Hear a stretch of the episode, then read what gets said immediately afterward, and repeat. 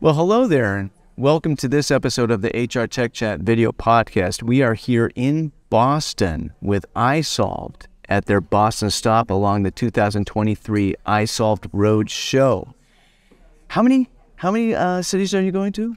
So this year we've got planned 51, but we're already at the point, honestly, where they're, they're going really well. So that number's already creeping up into the 60s, and I wouldn't be surprised if it doesn't go more than that, which is keeping us busy, right? That's a lot of road shows to fit in in a 52 week year. Last time I checked. I was about to say, um, if you're keeping track, it's a 52 week year. this year anyway. Um, th- this is Geoff Webb, uh, VP of Solution Strategy here at iSolved, and we're here to talk about something really interesting. And um, but but first, Geoff, if you could just maybe introduce yourself a little bit uh, to our viewers. Yeah, absolutely. So again, my name's Geoff Webb. I lead the Solution Strategy organization at iSolved, um, and really the job of myself and my team is to constantly be looking at um, the direction that HR is headed um, and how things like technology and services could be brought together to not only improve the sort of the day-to-day life of HR practitioners by reducing their work and bringing more information to them, but really transform the way that HR operates within a business and really take it from very much an operational function to something that's much more strategic and transformative overall. So I get a great job out of a lot of this sort of stuff and uh, a lot of conversations with HR professionals too. Yeah, you know, I, I and I know that's that is really sort of the dream or the aspiration of so many HR people out there is to move away from the tactical and sort of the reactive stuff every day and really becoming more strategic and people focused to become the the uh, the people heroes that they want to be. Um, and we have a, an idea today that, that kind of encapsulates this, and it's it's a really interesting one. It's called the Red Queen effect. And what is the Red Queen effect, Geoff? Yeah. So uh, first of all, it's a it, it's a reference from uh, Lewis Carroll and uh, Alice Through the Looking Glass, and it really it comes from actually um, a lot of the sort of perspective on evolutionary biology, which is the idea that um, you know predators and prey constantly evolve in, in conjunction with each other and in competition with each other. The, the reference really is the Red Queen tells Alice um, that you have to run faster and faster just to stay in place. Mm. When you think about what that means to an HR organization, I think it's very, very appropriate. We see HR teams being asked to do more and more and more, like to react and respond to changes in employee expectations expectations, to change to the needs of the business. And of course, there's just relentless sort of drumbeat of new le- legislation, uh, new laws, new um, compliance requirements, new mandates, and so on. So, of course, what they're doing is they're they're doing exactly that. They have to run faster and faster just to stay in the same place. Mm-hmm. And, that's interesting. You know, what's going through my head is who are the predators and who are the prey in this situation. and maybe that's not a road we don't want we want to go down right now. but in any event, yeah, running faster and faster to stay in the same place and I know that w- this is a lot about the HCM maturity model as well. Mm-hmm. You move along and uh, you move along from operational, excuse me, basic, I think, to the I've forgotten all the ones you want to get to engagement at the uh, yeah. at the, the right, right. sort of uh, progressive or enlightened uh, uh, end of the model. But but but how can an HR department? How does an HR department know that it's running faster and faster to stay in the same place? Do, do they even know? Yeah, I think what we see is, you know, when I talk to a lot of HR professionals, th- there's kind of an understanding that the the pressure keeps mounting, and I mm-hmm. find that m- so many of them are just swamped with the day-to-day tasks. We we run um, regular surveys, so we survey ourselves. We survey um, HR leaders and we survey employees across the US, and we do it pretty regularly, uh, just so that we can stay in touch with how you know the day-to-day realities of life mm-hmm. uh, for these organizations.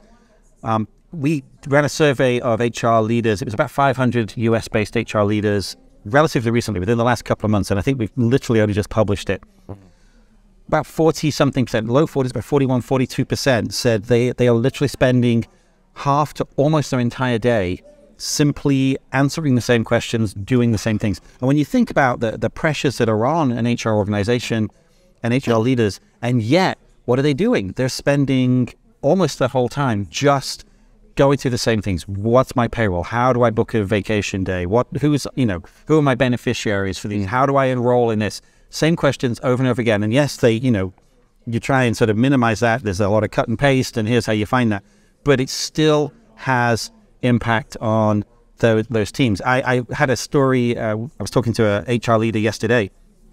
One of the challenges they had was um, the employees know who all the HR department is. They know them all, and so what they would do is they would have a question and they would email it to everybody in HR, and everybody in HR was then running off to go find the answer. So not only was it one was it a, a question wow. eating the time of one person, it was actually eating up the entire department. It was like they were all rushing to go find the answer to this question, and it would be the same set of questions over. So to answer your, your sort of your question directly, I think there's a combination of a sort of an emotional sense of we're drowning in the day to day, and then there's just hard statistics that show that HR teams are they're not falling behind, but what they're doing is they're just like very much the Red Queen they're having to go faster and faster and work more and more simply to stay to some degree on top of all of the requirements and requests that they have. And I think when you know you, you have those conversations with HR teams, it, it really does resonate. Though, yeah, that's us. Mm. That that is that that's what we're having to do.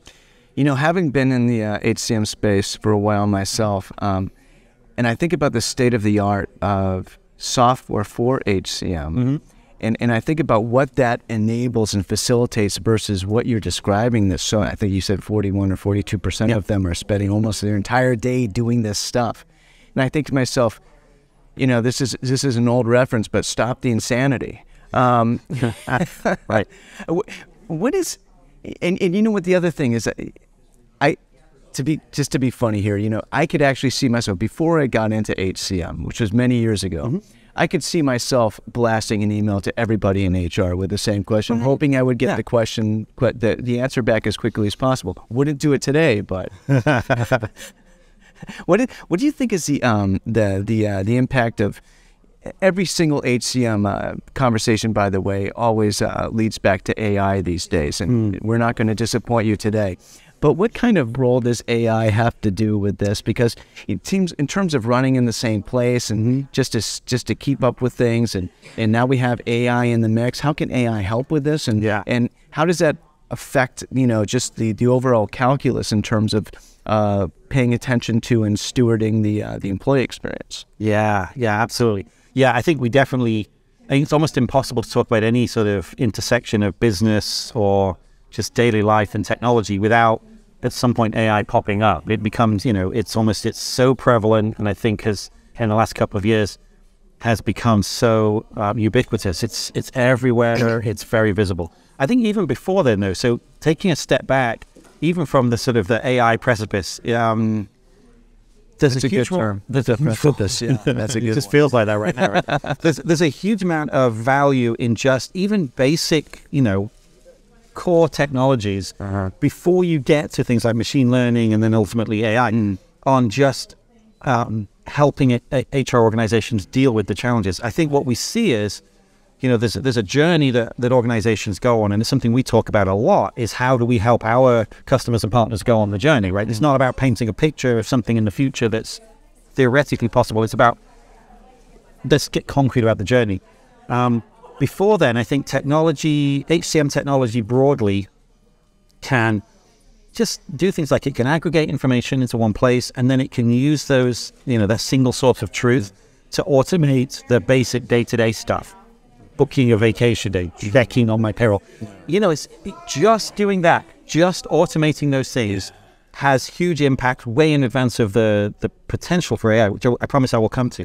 Um, and I think what we see is it's it's that capacity to to automate and to be a single source of truth that then helps HR organizations and HR practitioners step back from that, you know, that constant running on the spot. Yeah. And that what that does is it unlocks their capacity to then focus on stuff that's more important, on the human aspects. It's always the interesting part of that technology can unlock the ability to be more human. And I think AI becomes uh, you know, it really sort of accelerates that. It's the rocket booster that really puts that that sort of trend into orbit. Oh, you're absolutely correct, and, and it is really an inc- incremental, a game of uh, incrementalism there, mm-hmm. right? Because you're, this is not about just sweeping, taking away of everything that was holding you back, all this tedious work, and then all of a sudden you're strategic, fully strategic. Right. right. It's just this is a game of of attrition. You're you're losing some of that uh, inefficiency slowly, and it, that's actually a good thing because you're learning over time how to be more strategic, and y-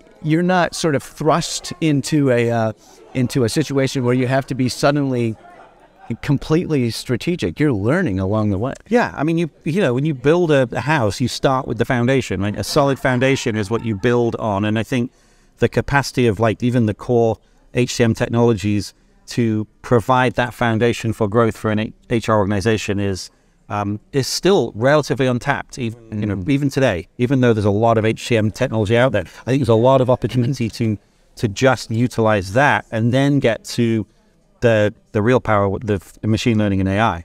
Well, the other thing that you mentioned just now, which is really interesting, is that we have, you know, I have a lot of large organizations. Some large organizations they still have sort of clunky HR HR processes and all this, but some of them are very mature in their HR. Um, but you always you're always going to have small companies that are that are sort of cropping up, and they're they're just getting a handle on their operational HR, and so there's always going to be that need to kind of go from from nothing to something Yeah. which is super important. And every small organization, as it grows, gets to a point where, where it, it just it, it it can't go on any longer. I yeah. I think about um I was reading the other day. I, I remember I don't remember where, but I learned about this economist named Herb Stein who talked. He had his famous quote, and it's it's par- I'm paraphrasing it because there are a few different uh, versions of it, but it's you know what can't go on will stop. Mm-hmm. Um, and you know, and that is uh, something you know you hear in various capacities. Uh, it, but that's something for HR departments to, I think, to internalize this idea that you know, in a way, that's almost that's almost hope for them, right? Yeah, I think so. I think so. We, it's like any of these changes that occur in in business process. You know, in it just actually in the human condition, right? I mean, you you look at psychologists, and um, we build, you know, as human beings, we build a model of the world we carry around in our heads. And we, oh, I understand how to do this. I know, I believe in those things. And usually, what happens is, you, you know, you, one tends to think of that changes there as incremental changes, right? That oh, little changes over time. I gradually change my opinion of this and that. Actually, that's not what happens, right? What happens is that you you reach this point where the the weight of change that you're required to internalize forces a crisis of re sort of reevaluation, and your your worldview changes dramatically. You you're sort of this is great, this is great, wait, this is terrible, right? Or this is terrible, this is great. Now I can live with it, and that I think that applies so much to that very very human occupation of managing people, and I think it applies especially to HR departments. And I think what's coming is exactly what you're saying: is we are reaching that crisis, and it's not necessarily a bad crisis, right? But that cri- that crisis moment of of forced change when we go, we have to do something different. You can't just hiring another person or you know doing working for somewhere else isn't going to change the under, the fundamental underlying drivers of change here. Going back to AI, I think AI will absolutely be an agent of change in the way we think about delivering what we have to deliver back to the business. And you're right, it, it's it's a moment of change. It's, it has it goes until it can't, and then we have a change. Oh, it's a moment of urgency, right? And it's and we're and we're we're in a spot right now where I, it's really interesting. We've we've we've measured the success of business in a certain way for so long, and not to mm-hmm. say that it's wrong because it's not wrong, but we've learned over time, I think, and and and uh, there, there are smarter people out there in acad- academia and whatever that probably have followed this for longer than I have, but where we're no longer looking at the success of business as narrowly as um, as what can be, you know, quantified in a or calculated for an accounting spreadsheet. That's only a piece of the puzzle, right? And and what's interesting about this this sort of um, elimination of inefficiencies in HR, it's important at the same time for for organizational leadership and HR leaders at these organizations to remember that, okay, the the goal here is not only to get rid of the inefficiencies, it, because we're more than that as an HR department. Yeah, agreed. I agreed. Yeah, I think you know there's a, a sort of a, a dawning of awakening uh, of of understanding really um, around what really drives successful businesses. And you're right, right? You can I mean you can measure and define success any way you want, mm. but what I think genuinely successful businesses are doing is they go, yes, we have revenue goals, we have market share goals, we have profitability goals. You kind of have to do that because that's the, you know, the sort of the oxygen that feeds a business.